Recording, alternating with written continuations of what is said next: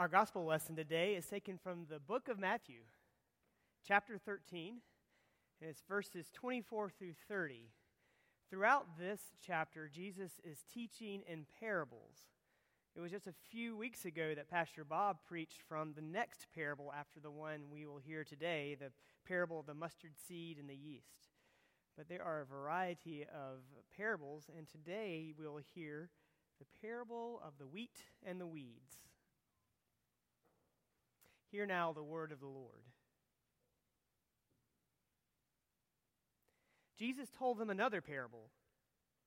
The kingdom of heaven is like a man who sowed good fe- seed in his field. But while everyone was sleeping, his enemy came and sowed weeds among the wheat and went away. When the wheat sprouted and formed heads, then the weeds also appeared.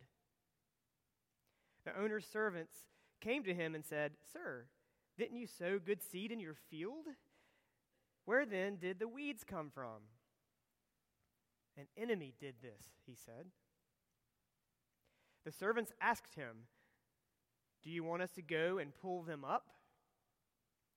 "No," he answered, "because while you are pulling the weeds, you may uproot the wheat with them. Let both grow together until the harvest. At that time I will tell the harvesters, first collect the weeds and tie them in bundles to be burned. Then gather the wheat and bring it into my barn." This is the word of the Lord. Thanks be to God. Well, soon after our family moved to Richmond, six years ago almost, it's hard to believe, we selected a house and we realized we needed to put a fence in our backyard. You see, we had told our kids, we had promised them that once we moved here, they would get a dog. And a fence was necessary for the kind of dog that we wanted, a bigger dog that could run around and, and exercise. And so we had a fence installed. But part of our backyard actually backs or adjoins some natural area in our neighborhood. And in that area, and particularly in the summertime, it, there are mature trees. There's a stream that runs underneath them and lots of other vegetation and growth that will sprout up.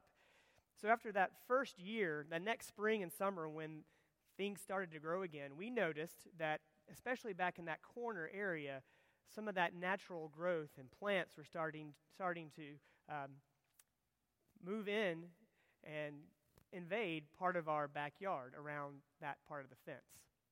And so when I would go and cut the grass, Um, they would kind of get in the way, and there was in one particular vine or, or plant that would grow, and it would grow up, and it was prickly. It would grow up and then back down and along the uh, the ground.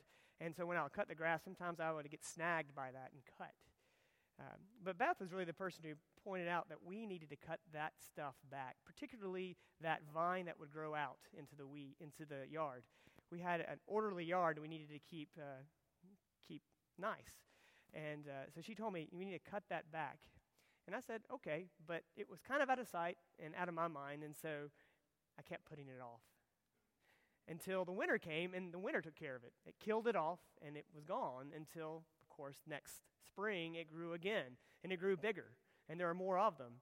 But it also began to flower, and after the flowers left, there came a fruit. And I said, "Ah, this this isn't just A, a nuisance now, it's a plant that provides fruit, and I want to see if I can keep it." So it was actually a shoot of a blackberry bush or a bramble.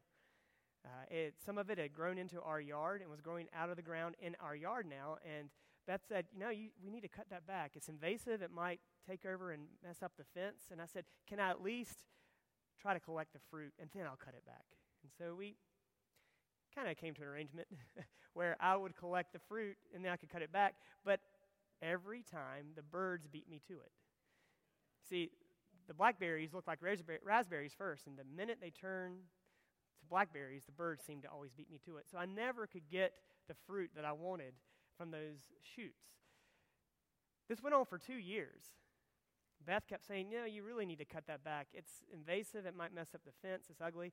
And I kept saying, oh, I want to get the fruit. Well, you bet, I guess you can guess what happened. I finally cut the vine back, and it's no longer in our orderly backyard, But I have found that there are more of them back in the natural area that I can attempt to get the fruit from. Still haven't beaten the birds to it, though. So we have cut back that uh, that bramble, and it's no longer in our backyard. Well, today's passage is also features a debate between what is good and what is bad, or what is a weed and what is a productive plant. It's a parable that challenges our assumption that we can tell the difference between what is good and bad, what is a weed and what is a productive plant. But Jesus doesn't come out and challenge his audience um, and doesn't tell them initially what is good and what is bad. Instead, he tells a story or a parable. Now, the power of Jesus' parables were how relatable his stories were to the common person. Jesus didn't teach with difficult theological concepts or legal ideas. Rather, he often related what was of ultimate importance to the everyday, mundane activities of the people. He took whatever was around him, or the things that farmers, servants, artisans, or everyday people worked with, and made accessible the mind of God to them. Sort of. Kind of. You see, Jesus' parables often had an unconventional twist in them. They were told to elicit responses like, "That's not how you skin a cat. That's how a cat skins you." So for us, what follows the story is the hard work of wrestling with what Jesus is demanding of us in these stories. What T S Eliot calls hints followed by guesses. Truth, Emily Dickinson encouraged, be told slant, because the truth is too bright to be told bluntly, lest we all go blind. So we've got to sit with these stories and stew with them for a little while. And so I've been stewing with the parable of the weeds and the wheat this week. What might have motivated this parable? It's only found in the Gospel of Matthew, and to be honest, it's a little bit troubling. So here's a little bit of background for us all. For centuries, the worship, the theology, and the very nature of God was handled by a ruling and elite class of people. Early on, the priests of the Old Testament interceded between the people and God. They were gathered from the tribe of Levi and were set apart for this service. They conducted sacrifices and instructed the people on the rules and laws they were to follow, so as to st- so as the people could stay in a right relationship with God. God was a forgiving God, but there were certain rules which you had to follow in order to receive forgiveness. The priests were the keepers and providers of this forgiveness. Well, fast forward to exile. After the Jewish captives were released from exile and allowed to return to Jerusalem, competing interpretations or philosophies of Jewish law and life developed. The main three interpretations were handled by the Sadducees, or the Essenes, or the Pharisees. The leaders of each of these movements could draw distinct differences between their interpretation of and the interpretation of others, which sometimes would lead to heated debates and even violent confrontations. While these groups helped give shape to the way that the common people understood their religious and social life and obligations as Jews, their differences for the regular people weren't of life and death. You could kind of compare them to the way we identify with political parties or religious denominations today. You know, some people toe the party line and identify completely, if not a little obsessively, with one point of view. Others identify loosely with a set of beliefs, putting less emphasis on whether they are always in lockstep. Well, this is the climate in which Jesus enters the scene, offering the Jewish people a new way of understanding their identity as people loved by God, and how that identity shapes their whole life. And so Jesus offers to the everyday people a picture of life lived in obedience to God that was more straightforward than a strict set of rules to keep. One that communicated to everyday ears rather than the legal jargon that would easily confuse people. Jesus' message was demanding, for sure, but in a radically different way than the Jewish elites, who Jesus said of in Matthew twenty-three thirteen, they shut the door in the kingdom of the kingdom of heaven in the people's faces. Jesus painted a picture of what present-day life lived under God's rule, in God's kingdom, looked like, and he used seeds, yeasts, coins, pearls, and the like to describe it. These things communicated to the everyday ear. So in Matthew thirteen, Jesus catches the farmer's ear when he compares first the kingdom of heaven to seed that falls on all sorts of soils. And then as he describes the kingdom of heaven as a field that ye- yields both good plants, wheat, and weeds. And in Jesus' telling of the story, the landowner does some peculiar things. Things that deviate from normal behavior under normal circumstances. The kind of behavior that is designed to make the hearer ask, well, why did he do that? What's that about? Well, last Sunday during Sunday school, the Genesis class and I walked through this scripture, and they gave some great insights. One of them came from Lucas Henderson, who was with us in the early service, and he said he grew up around farms. His grandparents were farmers, and he spent most of his summers with them around their farm. He said they would carry an empty pail or an empty seed sack with them as they would walk through their fields, and they always were on the lookout for weeds. And if they saw any, they would take their knife out or scissors, and they'd make sure to get rid of them as quick as possible, hopefully before any of those weeds had flowered. And Lucas said that those weeds, once they flowered, were like dandelions, and when the wind would come through, the wind would catch it, and it could spread those seeds everywhere.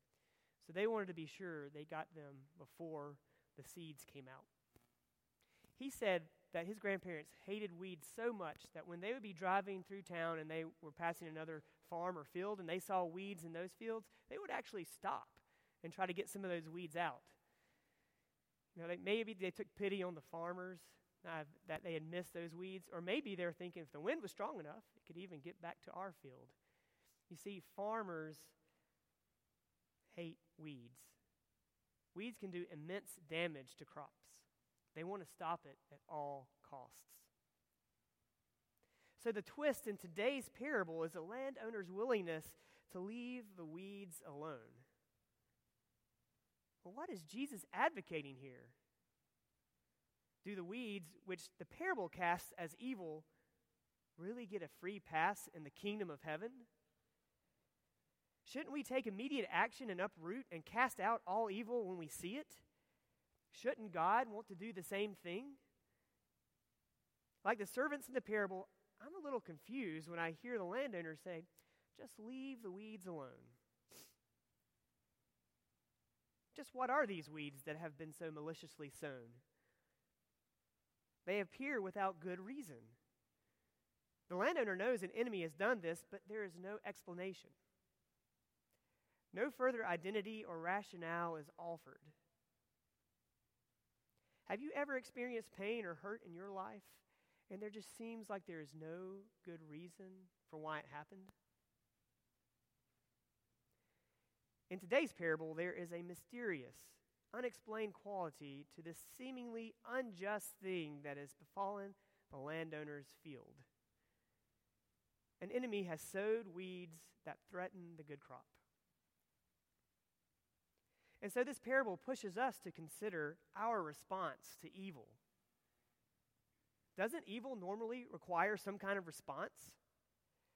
Shouldn't the landowner seek justice on behalf of his crop by ridding it of the weeds? The landowner says no. Rather than pull the weeds, he seems to jeopardize the crop by allowing the weeds to grow with the wheat. Or maybe he, he may be advocating that the only way to allow the wheat to reach maturity is to leave the weeds alone. He tells the concerned servants that pulling the weeds may uproot the wheat too. An answer to the landowner's unconventional action may actually lie in the weed's identity. The weed Jesus refers to in this story is likely darnel, or tares. And you can see a couple of examples here. The weed look so much like wheat in its early stages that they're almost indistinguishable from one another. And by the time you notice the difference, the two plants have become intertwined, if not above ground, and possibly or certainly below ground. Now, implicit in the landowner's response to the servant's request to pull the unwanted weeds is, well, guys, how good are your eyes? How well can you distinguish weed from the wheat? And perhaps this is the point that Jesus wanted to make. Perhaps this is still the point that his modern-day followers continue to wrestle with. How good is our eye? How well can we tell the difference between weed and wheat, between good and bad in others, between right and wrong, between virtuous action and selfish motives? With this in mind, perhaps Jesus is telling us that in the kingdom of heaven, sometimes it's hard to tell the difference between the sinner and the saint. In the kingdom of heaven, the insiders and outsiders live together. In the kingdom of heaven, there is a great temptation to label things as good and bad, to make decisions on who belongs and who does not. And if this is the case, then this makes the kingdom of heaven a difficult place for most all of us to live, at least as long as we claim we know the difference between weeds and wheat. But if we really long for the kingdom of heaven, if even for a moment we catch that sense of peace and wholeness when we are of one mind in worship, or when we are serving others in Christ's name at the clinic or in Owsley County, then we have to acknowledge what it will take to live in a kingdom that allows both the weed and the wheat to grow together. And it is simple. It is really rather simple. We have to acknowledge God is in control, and we are not. In the kingdom of heaven, God determines what belongs and what doesn't. God has the eye to distinguish that difference, not us. Excuse me. Too often in my kingdom, my kingdom will include justice according to my perspective. My kind of justice creates a dichotomy of right and wrong, thus those who are in and those who are out. But according to today's parable, our place in the kingdom of, he- of heaven requires patience and humility. It means acknowledging that we are not in control, and those people who appear to be weeds may just turn out to be wheat. And likewise, those who appear to be wheat may just be imposters. But I am a person, probably like you, who wants to set things right, right now. Suffering requires action, so get with it, God. Make things right, right now. And let me be a part of the solution, the setting things right. We all know that in today's social and political climate, we aren't lacking for an opinion of who is right and who is wrong, who is out and who is in, who belongs and who doesn't. More than ever, I get a strong desire to shout down the people I disagree with and set them straight. Or at least shake my head either in disgust or pity, thinking they just don't get it, do they? But the parable of the wheat and the weeds is not told for the sake of our action, but for the sake of our honesty. Our calling as disciples is to act justly to all, love mercy, and walk humbly with God. So our calling is not to be God and do the work that only God can do. While it sounds heroic to seek out and vanquish sin and injustice in the world, it is enough that I simply work on myself and my motives. This parable calls each of us to simply be. To be as faithful to the gospel as we can possibly be, with the humility to acknowledge that we still have a long way to go. To love others with the love of Christ, knowing that we still will fall short sometimes. to attempt to extend mercy and forgiveness to the people on our right and on our left, even when we're far from agreement. Maybe Jesus might even be teaching us that followers of God learn how to live and even thrive with the weeds around them. Perhaps our love for others, even those we think are weeds, is what sets wheat apart from the weeds. And for me, this was my aha moment as I studied this week. So I think it bears repeating. Perhaps our love of others, or for others, even those that we think are weeds, that is what sets wheat apart from the weeds. Jesus lived in a time of competing allegiances. For many, it wasn't just enough to be a Jew. You needed to agree with the way that the others interpreted Scripture and law. But Jesus in Matthew twenty-five, thirty-one through forty-six, that's the uh, parable of the sheep and the goats, another example of God doing some separating, indicates that we, that at the time of the harvest, one way God will identify his chosen will be the way we treat the least of our brothers and sisters, not the favor we practice our religious duties. Likewise, in Jesus' parable of the Good Samaritan in Luke, the key to eternal life includes the way we treat our neighbor. The lesson of the Good Samaritan is that all people are we- worthy of being treated as our neighbor. All belong. And sometimes it's the Samaritan, the outcast of society, that understands this the best, while the religious churchgoers pass on by.